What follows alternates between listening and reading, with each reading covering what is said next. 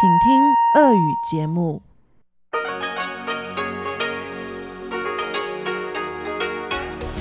В эфире Международное радио Тайваня.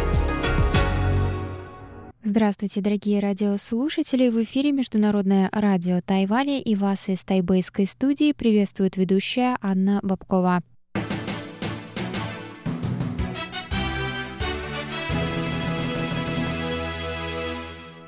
Сегодня среда, 2 сентября, и мы начинаем наше ежедневное вещание с выпуска новостей сегодняшнего дня, и затем вы, как всегда, прослушаете тематические передачи «Среды», «Китоведение. Устная история» с Марией Ли, Новости и экономики с Андреем Солдовым, а также повтор передачи прошлой недели «Звуки города» с Валерией Геморановой и Иваном Юмином. А теперь давайте к новостям.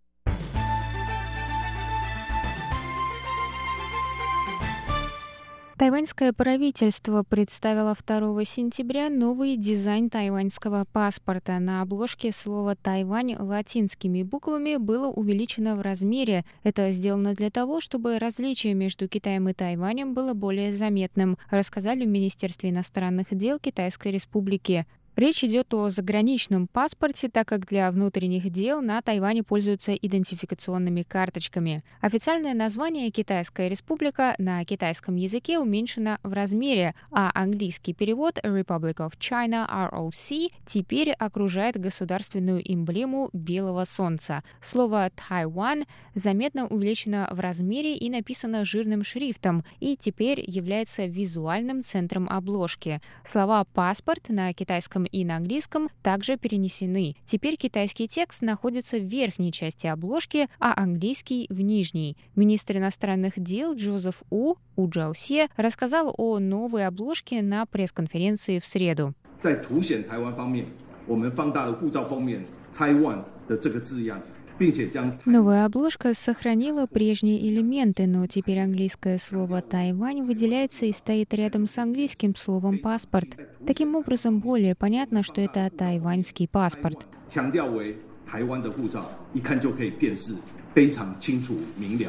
Паспорта с новой обложкой начнут выдавать с января 2021 года.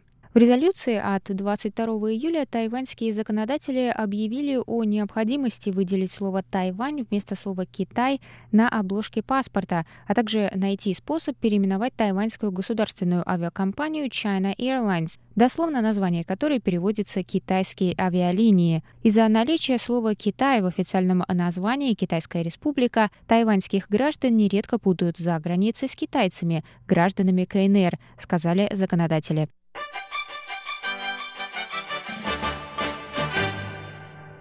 Тайбэй и Прагу может связать прямой рейс в ближайшем будущем, рассказали представители авиакомпаний 1 сентября. Мэр Праги Сденек Гржип, который находится в Тайбэе с визитом в составе делегации из Чехии, сказал, прямой рейс Тайбэй-Прага уже на подходе. Он выразил надежду, что рейс появится, когда пандемия пойдет на спад.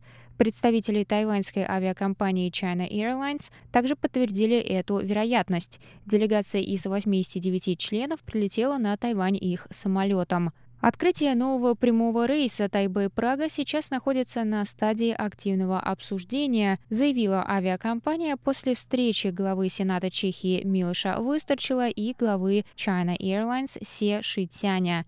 Чешские авиалинии и China Airlines являются членами альянса SkyTeam и уже сотрудничают по каршеринговой программе. Тайваньское министерство иностранных дел ответило 2 сентября на заявление Китая о нарушении его суверенитета чешской делегации, прибывшей на Тайвань на самолете тайваньской авиакомпании China Airlines. Китайский МИД заявил, что делегация прибыла в провинцию Китая самолетом China Airlines, что нарушило его суверенитет. Министр иностранных дел Китайской республики Джозеф У назвал слова Китая смешными и неприемлемыми для тайваньцев. А, 啊，我想这个说法是非常可笑的啦。那这个说法也是国人所没有办法接受的。Мне кажется, что говорить так это очень смешно, и для тайваньцев это заявление неприемлемо. В международном сообществе тоже. Китайская республика Тайвань — независимое суверенное государство. Глава Сената Чехии прибыл с визитом на Тайвань, а не в провинцию Китая. Слова пресс-секретаря Министерства иностранных дел Китая настолько смешные, что даже не стоит того, чтобы их опровергать. 那有关于中 国发言人所说的这种可笑的事情，真的是不值一驳。Сказал У. Глава Министерства иностранных дел КНР Ван И заявил, что Чехия дорого заплатит за этот визит. Германия, Франция, Чехия и Словакия выступили против угроз Китая, назвав их абсолютно неуместными и неприемлемыми. У Джаусе сказал, что Ван И угрожает стране-члену Евросоюза, что неизбежно вызвало ответную реакцию. Страны Европы — это одно целое, и они могут ответить на запугивание, сказал министр. В Москве вышел четвертый том серии «Российское китаеведение. Устная история» с подробностями Ольга Михайлова. В Москве в конце августа вышел четвертый том серии «Российское китаеведение. Устная история». Четвертый том серии содержит 10 интервью с известными отечественными китаеведами. Все интервью записаны в период с 2012 по 2019 год. В них представлены профессиональная деятельность и судьбы героев проекта, их биографии, учеба и карьера, научные исследования, воспоминания об учителях, коллегах и учениках, взгляды на Китай, историю отечественного и мирового китаеведения и на российско-китайские отношения. В отличие от трех предыдущих томов, изданных в 2014, 2016 и 2018 годах, большинство героев данного тома представляют более молодое поколение китаеведов, пришедшее в профессию в 60-х, 70-х годах, в сложный период глубокого разлада советско-китайских отношений и культурной революции, негативно повлиявших на судьбы отечественной и мировой синологии. Вторая особенность Тома состоит в его более широкой географии, охватывающей помимо Москвы целый ряд других российских и зарубежных городов – Владивосток, Колумбус, Агаю, Новосибирск, Тайбэй, Улан-Удэ, где живут и плодотворно работают интервьюируемые китаеведы. Читателям впервые достойно представлены не только столичный, но также сибирский и дальневосточный центры российской синологии. Публикуемая серия является частью международного проекта «Китаеведение. Устная история», который на сегодня охватывает около 45 стран и регионов. Новый том выпущен издательством «Шанс». Приобрести его можно на официальном сайте издательства.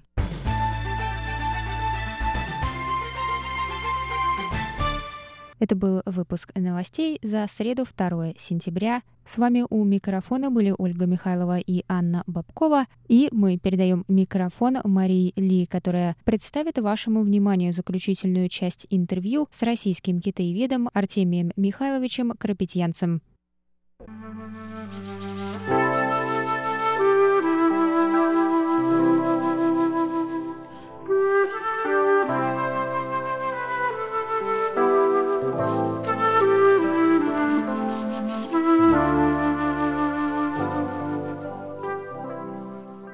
В эфире передача «Китаеведение. Устная история». У микрофона Мария Ли. Здравствуйте, дорогие друзья. Сегодня я предлагаю вашему вниманию заключительную, двенадцатую часть интервью с известным российским китаеведом-лингвистом Артемием Михайловичем Карапетьянцем.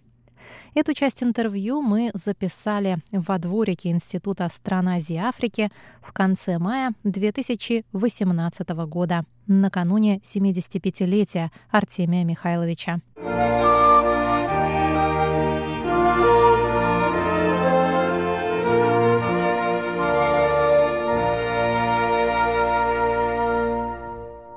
22 мая 2018 года. Мы с Артемием Михайловичем Карпетьянцем сидим в сквере у Института стран Азии и Африки и продолжаем нашу беседу. Да, я хотел добавить о своих учителях, потому что кроме учителей китаистов известных, у меня было два учителя еще, которые очень большую роль сыграли в моем становлении. Первая из них это Екатерина Николаевна Драгунова – вдова Александра Александровича Драгунова, нашего лингвистического основоположника, основоположника современного китайского языкознания. Вот. Я, к сожалению, не застал в живых уже Александра Александровича Драгунова, но через Екатерину Николаевну как-то приобщился к его научной традиции. Она была удивительным человеком. В то время, когда я поступал в институт, заканчивала, она заканчивала работу над учебником китайского языка, который впоследствии стал учебником Задоенко и Хуаншуи. Тогда было три автора. Первый автор была Екатерина Николаевна Драгунова, потом Задоенко и Лю Чанли, китайский специалист, который тогда работал у нас на кафедре. Это был очень революционный учебник, и очень интересный со многих точек зрения. Но Екатерина Николаевна была таким человеком, который занималась буквально всем. Она всех опекала, всех, кто интересовался сколь-либо китайским языком и лингвистикой вообще. Она была филологом широкого профиля. Блестяще знала английский язык, латынь. Я с ней даже немного занимался латынью, но из этого ничего особенно путного не получилось. Я помню, как мы с ней сидели в садике на обратной стороне здания, которое тогда занималось ФАК МГУ, это в соседнем дворике там, с другой стороны, за трубой. Это, это место, которое потом студенты называли Тайванем.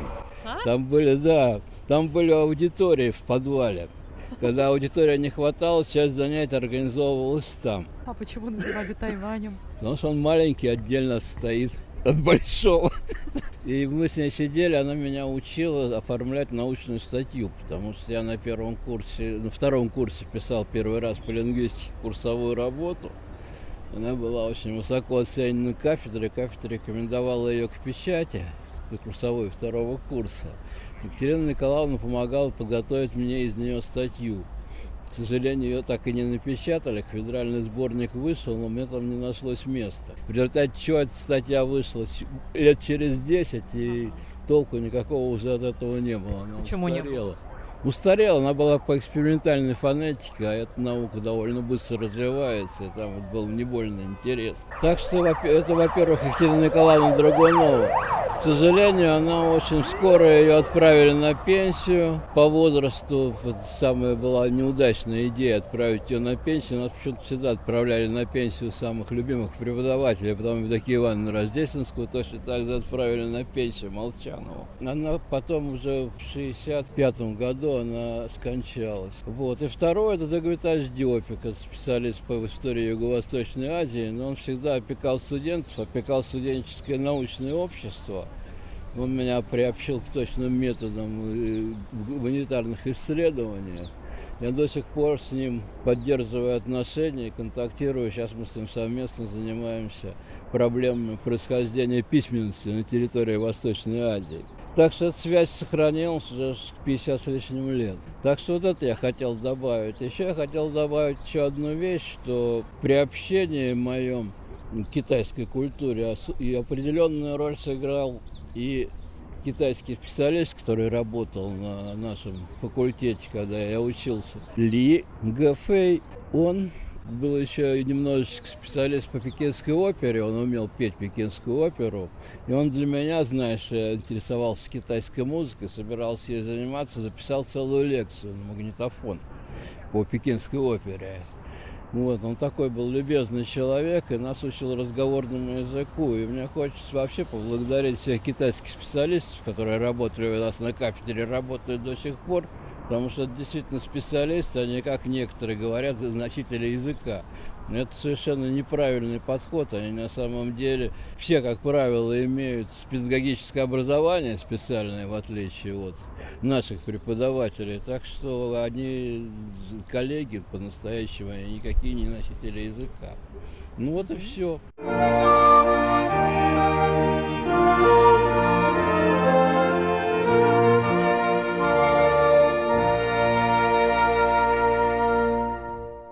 Но на самом деле это еще не все. Марк Юрьевич Ульянов, заведующий кафедрой китайской филологии в ИСА, подсказал нам еще пару интересных тем для обсуждения. Продолжаем интервью с Артемием Михайловичем Карапетьянцем. Сегодня 6 июня 2018 года.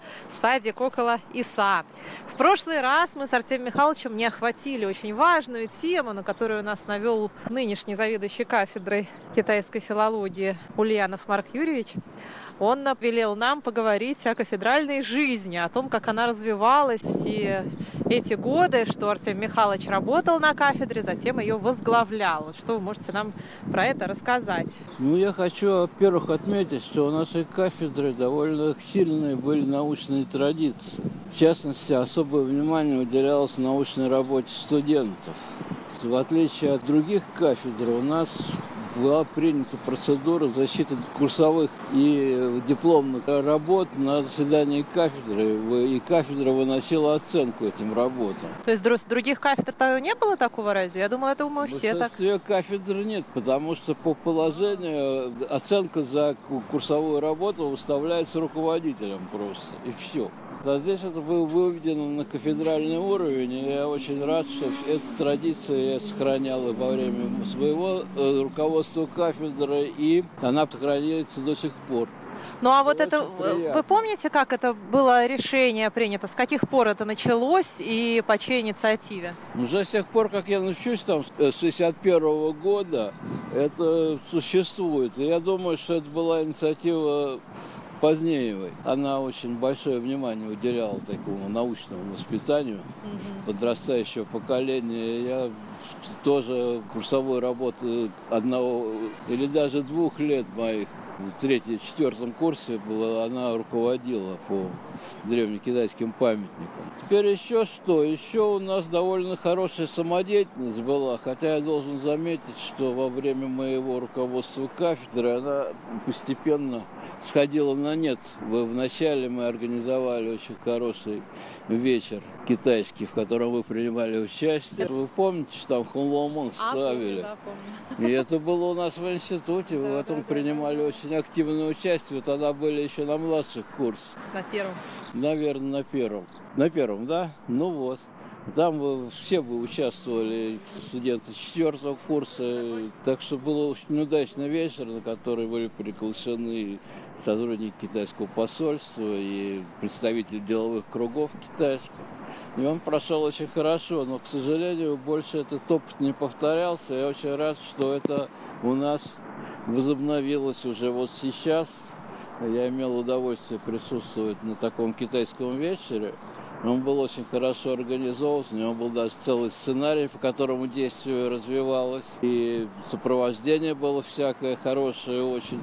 Причем есть... все это были, было сделано самими студентами. То есть вы хотите сказать, что перед вот этим вечером, на котором мы недавно были, последний раз это было вот тогда, когда я была на первом курсе, а в промежутках это что-то такое устраивалось? Мою бытность не устраивалась, а потом я, к сожалению, последние пять лет в жизни института принимал участие, так что не могу сказать сказать. Но что касается конкурсов китайского языка, то в этом наш институт всегда принимал активное участие. И номера для вечера готовили и преподаватели российские, и в очень большой степени командированные преподаватели из Китая. И в мою бытность за кафедре, поскольку мы с Лауши уделяли особое внимание все-таки повышению уровня преподавания китайского языка, угу. наши студенты занимали, как правило, первые места. Их очень хвалили. Им про некоторых даже говорили, что их по слуху невозможно отличить от китайцев, как они по-китайски говорят. Это, наверное, Левон Саркисян. Да, Левон Саркисян, совершенно верно. Ну, у нас еще и наши студенты участвовали в Шуйпин Каоши и Чизкей. Да, да, да. Это как раз с нас, с нас начиналось тогда. Вы, да, это начиналось, и мы кафедра принимала в этом большое участие, потому что первоначально эти экзамены происходили на базе как раз нашей кафедры. В том числе был организован экзамен на высший уровень, и несколько студентов получило эти сертификаты, что тоже большая редкость, потому что требования там очень высокие, я должен заметить. Теперь что еще? Ну вот Марк Юрьевич упоминал про ассоциацию преподавателей да, да. китайского том, языка. Что... что это такое было за ассоциация? Дело в том, что уже на третьей конференции Всемирной ассоциации преподавателей китайского языка уже Тайлауши была в качестве, так сказать, участника. А что за конференция, где проходила? Ну, это в Китае, в основном Китайская Народная Республика организована Всемирная ассоциация преподавателей китайского языка. И заседание ее, как правило, проходит в Пекине, конгрессы. Только один раз было это организовано в Германии, в Ганновере в 2001 году. Мы старались, чтобы в постоянных членах правления был представитель России. Сначала это был Спешнев, но Спешнев потом перестал приезжать, и это место было отдано Франции. Тайла Ауши очень старалась, чтобы это место получила Россия. Вот, и она даже, я думаю, что из-за этого приняла российское гражданство. И ее выбрали все-таки в конце концов. Сначала я баллотировался, но я не был известен там и как преподаватель китайского языка. В общем, себя ничего особенного не представляю. А ее избрали, и она была постоянным членом правления в течение, наверное, лет восьми, до 2006 года, наверное, в частности. И она организовывала здесь Российскую ассоциацию преподавателей китайского языка. И она была ее председателем до, наверное, 2010 года, когда меня выбрали этим председателем, но я, к сожалению, не очень сумел организовать работу и было проведено три конференции вообще, в последней из которых принимали участие довольно большое число преподавателей не московских. И даже это был преподаватель из США китайского языка. Так что она, в общем, имела статус почти что международный.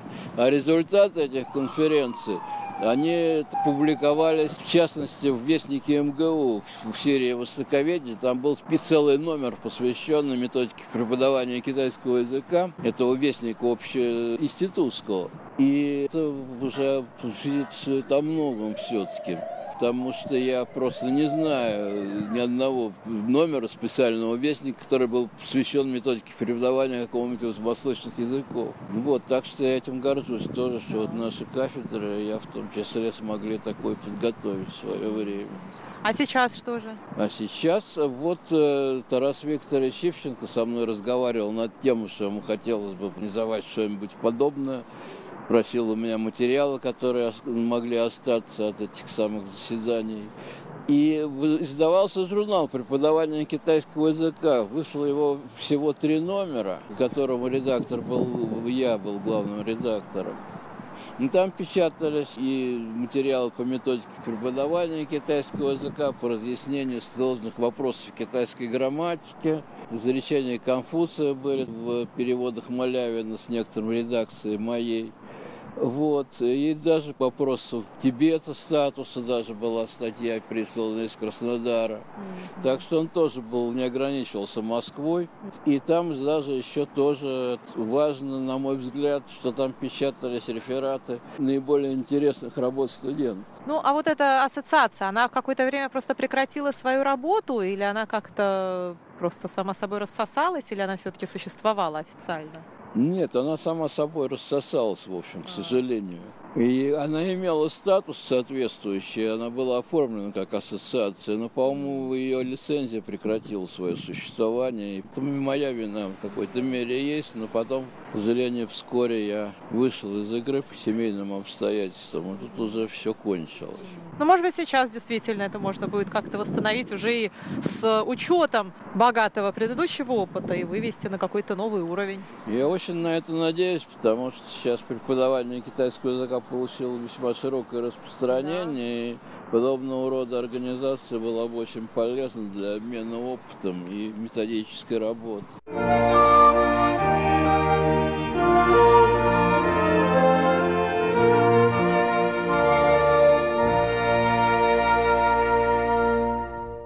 Ну и напоследок о долгожданных стажировках в Китае про поездки студентов на стажировку в Китай. Вот э, когда это вновь возобновилось, потому что раньше все рассказывают про памятные стажировки в Сингапур, например, когда это было нечто выдающееся, да, и больше никуда попасть было невозможно.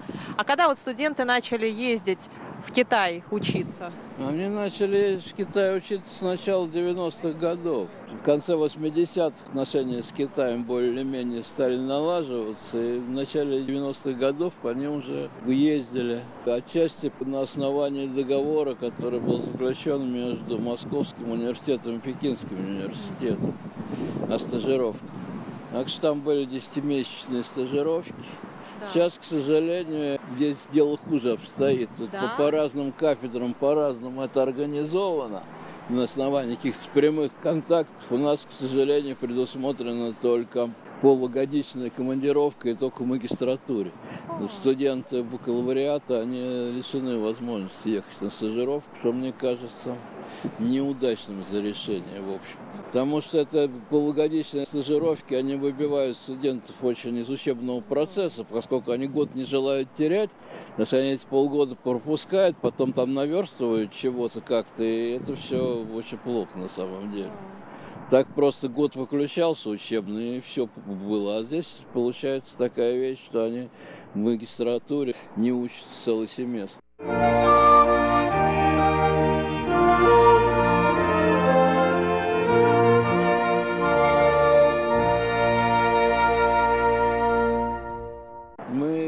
Обращали особое внимание на подбор китайских преподавателей, потому что мы специально связывались с Ханьбань, выясняли, это Стайн Лауши, конечно, в основном делал, выясняли, какие преподаватели лучше, мы поэтому даже не всегда брали преподавателей из Пекинского университета. У нас преподавала Сунь Линь, замечательная совершенно преподавательница, да. из Чунсина она была. Да, да, очень хорошая преподавательница, она активно участвовала и в работе Всемирной ассоциации преподавателей китайского языка. Мы имели удовольствие с ней встречаться в Шэньцзэне, когда были в поездке в Китай в 98 году. Так что мы всех преподавателей знали, и они достойным образом представлялись к кафедре и так далее. С чего как-то в последнее время я не наблюдаю, потому что нынешняя преподавательница кафедры из Шиньяна, она с Лимы. Она смогла себя представить и рекомендоваться буквально накануне своего отъезда на прошлом заседании кафедры.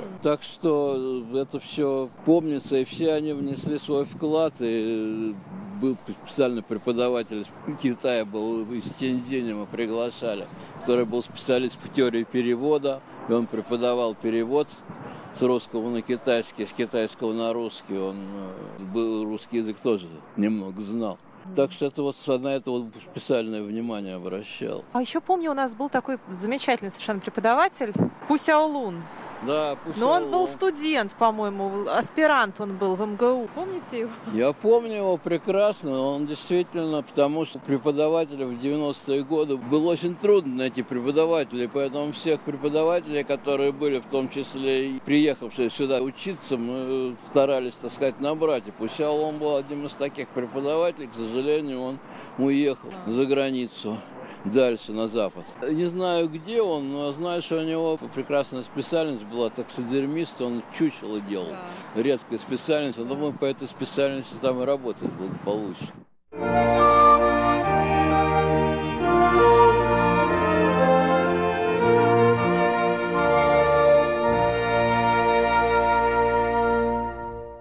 На этом мы заканчиваем серию интервью с Артемием Михайловичем Карапетьянцем для проекта «Российское китаеведение. Устная история». С вами была Мария Ли. Всего вам доброго.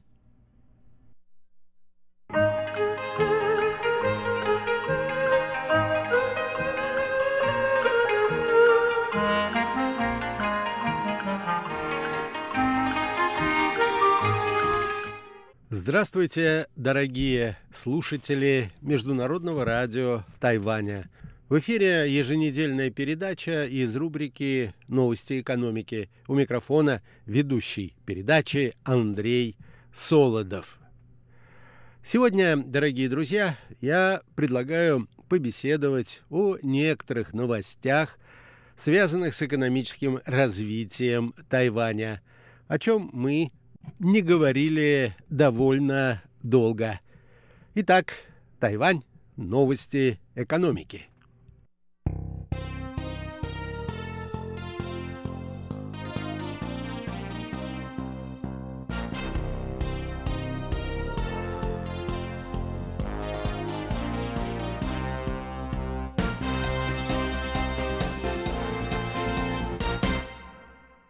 19 августа нынешнего года президент Тайваня Цхай Инвэнь, выступая на состоявшейся в Тайбэе встрече с ведущими предпринимателями и представителями индустриальных кругов страны, сформулировала основные положения стратегии экономического развития Тайваня в постпандемическую эпоху. Президент заявила, что правительство будет и далее принимать действенные меры помощи местным компаниям в преодолении воздействия нового коронавируса и содействовать трансформации тайваньской экономики сообразно условиям, как было сказано, новой постпандемической эпохи. Новая модель экономического роста, основанная на инновациях, создании рабочих мест и справедливом распределении общественного богатства, является тем, с помощью чего – Нынешняя администрация намерена обеспечить долгосрочное поступательное развитие страны, подчеркнула президент. Для реализации этого плана правительство будет в сотрудничестве с частным сектором содействовать ускоренному внедрению индустриальных инноваций, подготовке высококвалифицированных специалистов мирового класса и развитию предпринимательства в среде молодежи. С тем, чтобы дать Тайваню возможность занять максимально выгодное положение в новом мировом экономическом порядке. Президент Цхай сделал эти заявления, выступая в ходе состоявшейся в Тайбэе встрече с ведущими предпринимателями страны и представителями промышленных кругов. По словам президента, несмотря на пандемию, тайваньский воловой внутренний продукт продолжал расти в первой половине 2020 года благодаря различным принятым правительством и ориентированным как на предприятия, так и на физических лиц пакетом стимулирующих мер в суммарном размере, превышающем 35 миллиардов американских долларов.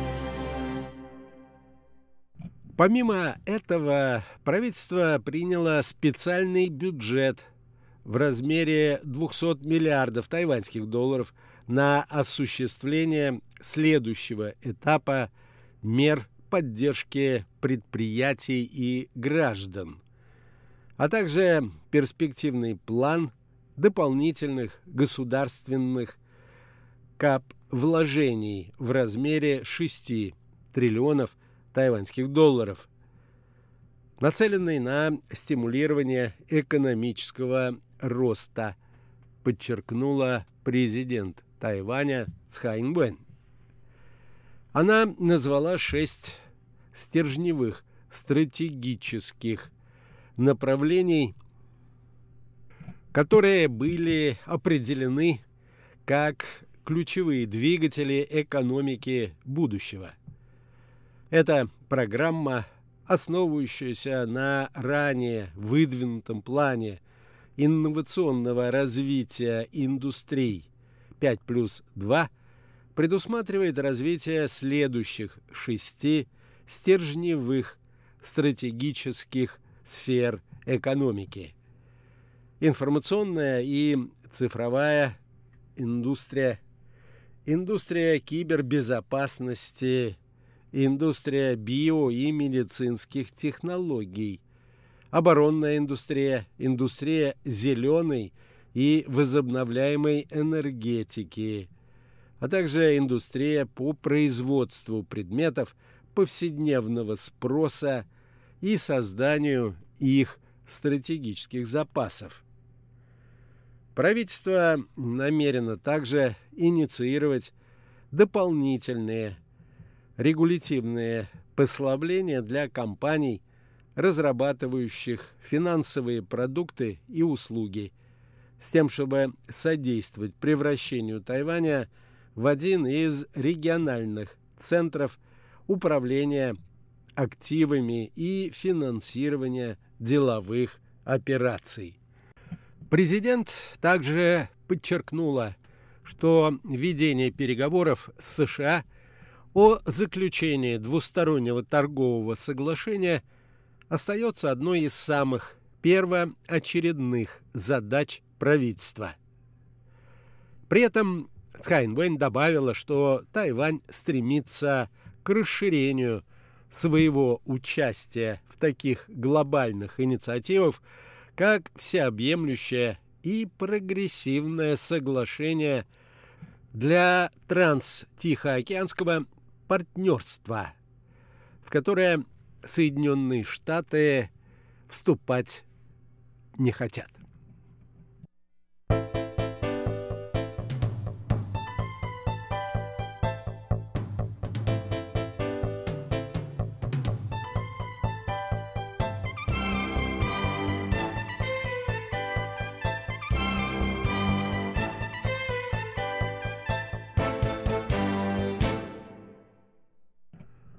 Еще одна новость. Тайваньские научные парки в первой половине 2020 года получили рекордные доходы.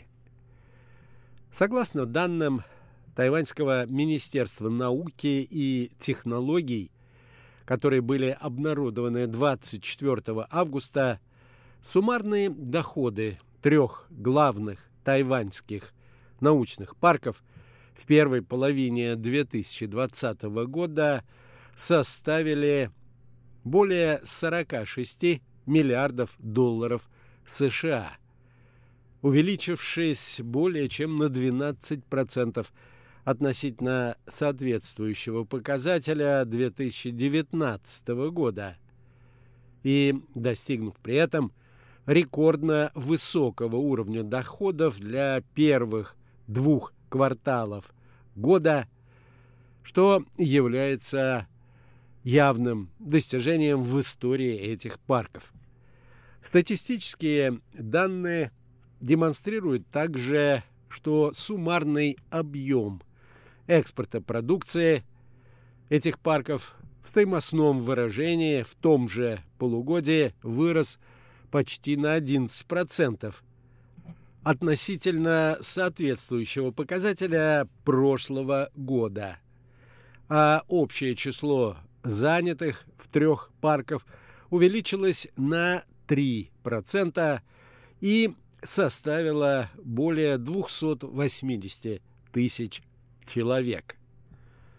Доходы Синджуского научного парка, расположенного в северном Тайване – увеличились более чем на 10%. Доходы Центрального тайваньского научного парка в специальном муниципалитете Тхайджун выросли на 17%, а доходы Южного тайваньского научного парка в специальных муниципалитетах Тхайнань и Гаусюн на 10%. Согласно правительственным статистическим данным, главным генератором доходов парков была по-прежнему индустрия по изготовлению интегральных микросхем. Ее совокупные доходы выросли почти на 19% относительно соответствующего показателя предыдущего года. Это было достигнуто благодаря высокому международному спросу на новейшие полупроводниковые изделия, предназначенные для использования в коммуникационных устройствах пятого поколения и приложениях, связанных с искусственным интеллектом и высокопроизводительными системами вычислений. Еще более впечатляющий рост был зарегистрирован в сегменте доходов от продажи компьютеров и периферийных устройств. Он составил около 80%, что связано с высокими результатами работы поставщиков маршрутизаторов и беспроводных модулей. Ситуация также улучшилась. Доходы в этом сегменте возросли на 18,5% в результате увеличения объемов заказов на медицинские средства, индивидуальной защиты и тест-комплекты для экспресс-диагностики в условиях коронавирусной пандемии. В то же время был отмечен пониженный спрос на телекоммуникационные изделия, продукцию оптоэлектроники и высокоточные станки, вследствие чего доходы в этих сегментах уменьшились соответственно на 1, 10 и 17 процентов. В правительстве связывают эту неблагоприятную динамику с уменьшением объемов потребления соответствующей продукции, что было вызвано локдаунами в важнейших экономиках всего мира, а также продолжающимися торговыми трениями между Китаем и Соединенными Штатами. Министерство заявило, что, несмотря на эти вызовы, оно сохраняет оптимизм относительно перспектив деятельности тайваньских научных парков во второй половине нынешнего года. Открытие новых возможностей в таких областях, как коммуникационные устройства пятого поколения, искусственный интеллект, автомобильная электроника, биометрия, высокопроизводительные вычисления и интернет вещей будет, как ожидается, двигателем дальнейшего увеличения объема экспорта тайваньских научных парков.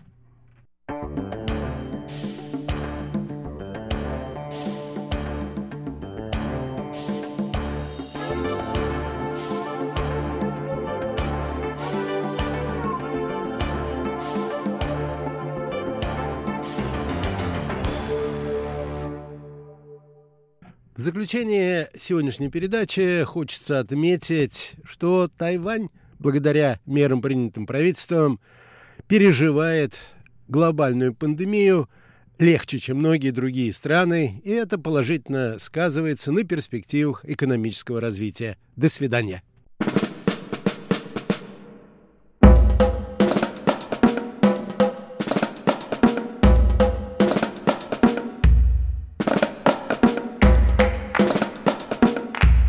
Здравствуйте, дорогие друзья! В эфире передача «Звуки города».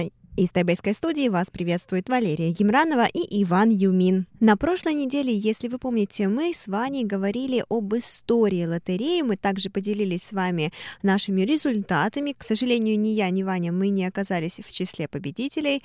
Вот, но мы также рассказали вам о том, как данная система лотереи работает, кто ей руководит, а кто отвечает за ее проведение. Мы также назвали города-рекордсмены по количеству лотерейных магазинчиков. Что ж, сегодня мы продолжим рассказывать еще более интересные подробности. Оставайтесь с нами.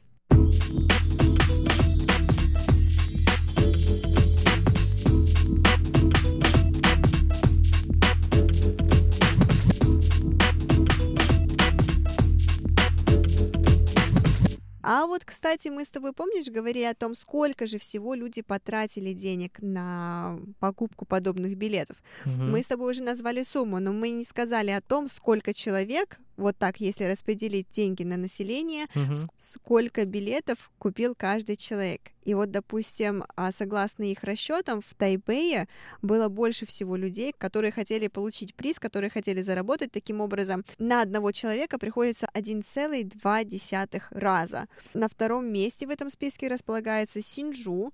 Там э, на каждого человека приходится 1,1 раз. И на третьем месте располагается Тайджун, где приблизительно каждый человек купил хотя бы один билет. Мгм. Ну, это понятно. Вот эти люди в этих э, городах, конечно, хотят... Лёгких побы- денег. Ну, чтобы быстрее получить э, богатство. Знаешь, для меня, конечно, это был не то что шок, я знаю прекрасно, что китайцы, что тайваньцы, что вы очень сильно любите деньги, и вы очень сильно любите вот подобные лотерейки, как поиграть, выс- побыстрее выиграть. Для меня, конечно, был сюрприз вот именно в этот раз, когда призовой фонд был 3 миллиарда, потому что мои коллеги всполошились, очень многие тайваньцы были такие активные, они покупали эти билеты, они хотели выиграть. Я впервые это видела своими глазами, то есть я знала, но я впервые это видела своими глазами, что люди настолько ста- становятся активными, и они покупают билеты и по- не по одному, по несколько, и несколько раз, пока все-таки этот призовой фонд никто не выиграет. Да не говори, даже мои друзья и, или мои коллеги, они все так э, разговаривали, что ну, ну, такая большая, большая награда, конечно, надо купить. Они даже начали исследовать какие-то знаки звезд, чтобы им лучше или им быстрее или им легче выиграть, например, я еще помню, когда купили вот эти лотереи, они сказали, что «О, если у тебя водолей, если у тебя рыбы, или если у тебя лев, вау, у тебя большая, большая возможность, чтобы выиграть и так далее. Очень интересно. И все по Фейсбуку, по Инстаграме, все разговаривали, все обсуждали. Да, Вань, точно, точно, ты хорошо сказал, потому что у меня коллеги тоже смотрели каждый день. Если, допустим, сегодня необходимо идти покупать, покупать билеты, они обязательно сверятся с астрологической картой. Они посмотрят, у кого сегодня удача, какой знак сегодня более удачлив. И то есть там даже был ранг такой, то есть начиная от самых наименее удачливых знаков к наиболее удачливым знакам. Я помню, что я была там в самом конце. Моему знаку почему-то никак не везло. И меня, меня никто не отправлял покупать билеты, что, наверное, правильно, потому что в итоге я не выиграла даже 100 NTD. Но надо признаться, что перед тем, как я с тобой вместе э, ходили в магазинчик, купили прошлый раз, то есть неделю назад, я на самом деле тоже сам уже купил. Но это потому, что мои друзья сказали, ну, Иван, у тебя же лев, правильно? Лев, знак лев. Я сказал, ну да. Тебе надо, не, тебе необходимо купить, потому что у тебя самая-самая большая возможность, чтобы выиграть. У тебя на первом месте. Я сказал, ну ладно, куплю. Ну, все потом. Ничего не получилось. Так что не верьте в гороскопы, дорогие друзья. Мораль наш- сей басни такова, не верьте в гороскопы. Это наш э, резу- результат, да, вывод. Да, Ванюш, насколько я знаю, что вот Вейлит Хай я впервые услышала в этом году, потому что призовой фонд действительно был огромный. Но я также знаю, что Тайване очень любят, в принципе, вы очень любите лотереи, но есть еще одна особая лотерея, которую вы играете на Новый год. И вот, кстати, опять-таки, согласно этой статье, а, написано, что в 2019 году всего было куплено билетов вот этого вида лотереи на сумму, равную 62 миллиардам 300 миллионам, Ваня. 62 миллиарда люди просто так выкинули. Как ты думаешь, о каком же виде лотереи идет речь? Ну, я думаю, что это очень легко угадать. Это гуагуала, правильно? Да, правильно, это такие красные листочки, они действительно зачастую вы играете только на китайский Новый год, то есть там такие красные листочки с разными картинками, и там напыление на этих листочках. Тебе необходимо соскрести и узнать, а, выиграл ли ты какую-то сумму или нет. Но я должна признаться, что действительно в этой лотерее выиграть намного, намного, намного легче. Да. И даже я, в принципе, мне никогда в лотереях не везет, то есть я неудачливый в этом плане человек. Но даже в Гуагуале мне как-то я выигрывала по 100 NTD, по 200 NTD, а в этом году я даже выиграла 4000. Ну, тебе все-таки повезло. А почему именно Гуагуале стал так э, популярно? Это понятно, как ты сказала, что когда Новый год, ну, родители или взрослые для детей тоже купили вот эти лотереи, чтобы они могут играть. Но надо напомнить, что в Тайване есть такой закон, что если младше, чем 18 лет, покупать лотерей это нельзя. Да, кстати, вот очень интересно. То есть, по сути, как я уже говорила, что это можно, с одной стороны, причислить к гемблингу, да, к этим азартным играм, потому что эм, если человек себя не контролирует, он может скупить, я не знаю, ну, билетов, скажем, на 10 тысяч, на 20 тысяч а, NTD, и под, просто-напросто потому, что действительно очень вел, велик соблазн купить так много для того, чтобы выиграть. То есть у тебя такое создается впечатление, что чем больше билетов ты купишь, тем больше вероятность, что ты действительно выиграешь приз. Так оно и есть. Но именно поэтому, наверное, и ввели ограничения по возрасту, чтобы ребенок, он все-таки меньше себя может контролировать, чем взрослый человек. Вот, поэтому детям до младше 18 лет нельзя покупать. Тогда у меня вопрос к тебе а в России тоже есть лотереи? В России тоже есть лотереи, но призовой фонд не такой большой. Призовой фонд, по-моему, идет на миллионы, и, наверное, самый главный приз это либо сколько-то миллионов, либо квартира. Я помню, когда я еще давным-давно играла в эти лото, когда я тоже была маленькой девочкой, мне мама покупала а, эти лотерейные билеты, и я, соответственно, сверяла эти числа, но это было всего, наверное, раза два-три, потому что, ну, ни у меня, ни у моих родителей интереса к этому не было. Вот, и тогда помню, призовые фонды были там 2 миллиона рублей, 3 миллиона рублей, что-то наподобие такого, либо квартира в Москве.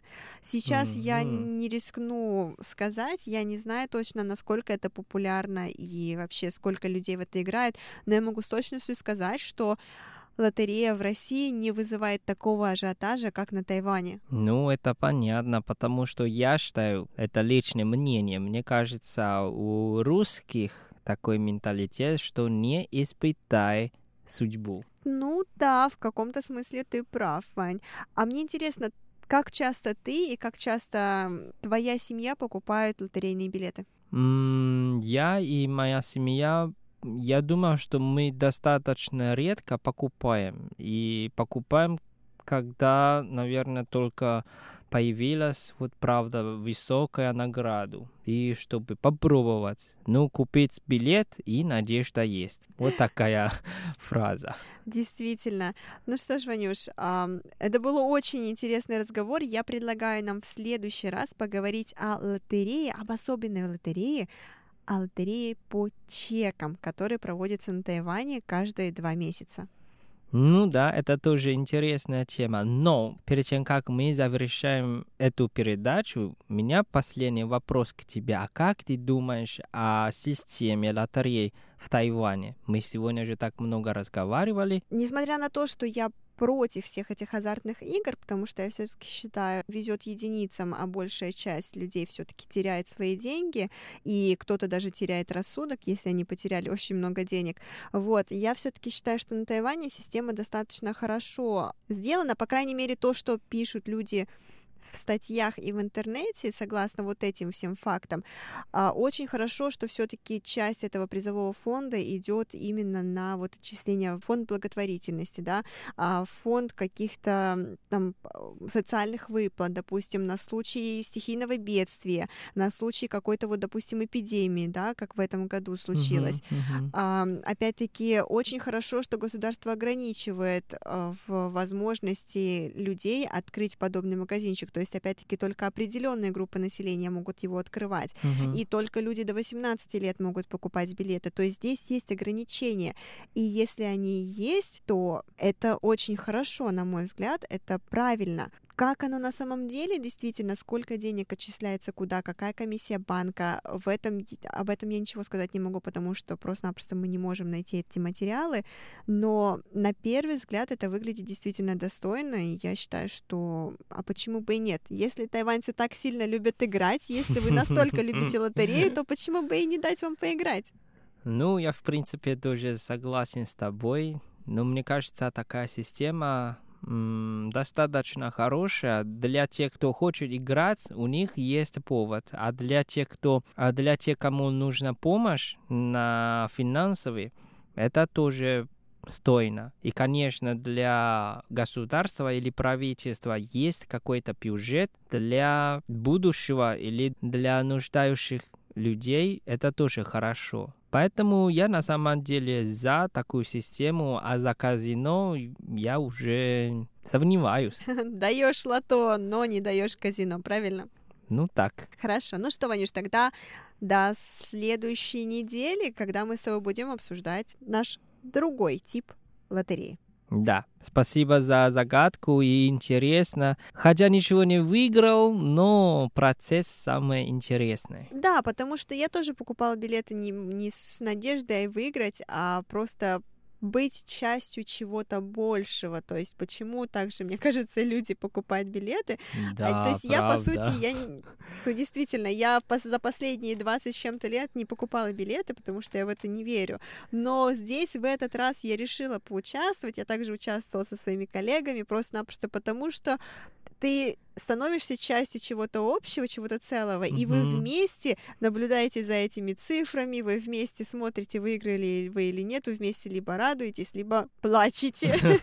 Ну да, это, кстати, я еще помню, когда э, мы покупали и все разговаривали. Ну что, Вань, если на следующей неделе у меня не на работе, не удивляйтесь, это я что-то уже получил. Я сказал, ну пожалуйста. И даже кто-то сказал, что, Ван, если я выиграю, я точно тебе новый инструмент куплю. Я сказал, да? Сказал, да-да-да, так что пожалуйста, молитесь, чтобы я выиграл. Кстати, да, что меня поразило, люди, которые участвуют в лотереях, они говорят, ну вот, выиграем и больше на работу мы не придем.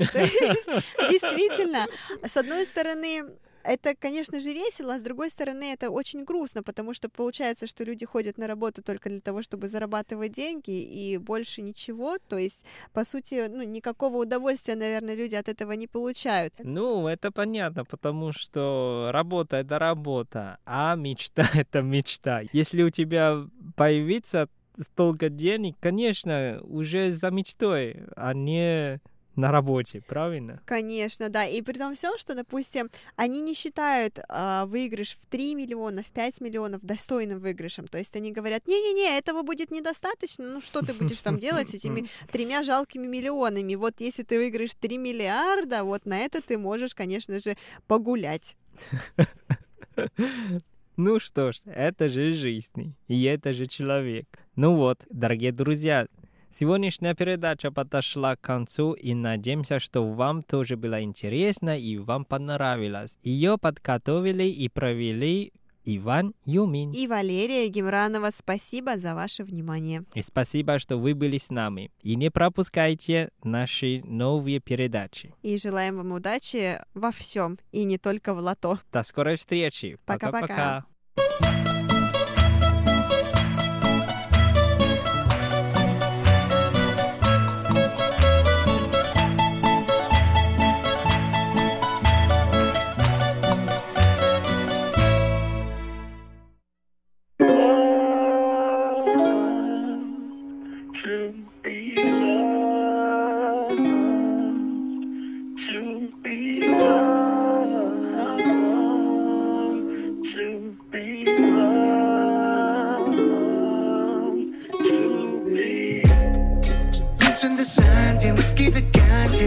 身边，怎么都不见，感觉更加烈，思绪很遥远。